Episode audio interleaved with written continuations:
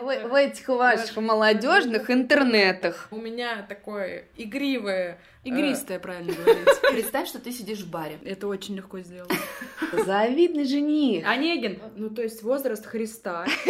И погнали. Это подкаст «Одна баба сказала». Здесь мы говорим о предрассудках. Как объяснить родителям, что выбираешь карьеру вместо брака? Как не заработать инфаркт к 40, если мужчина не должен плакать? Что делать, если тебе не нужно высшее образование, но близкие не поймут?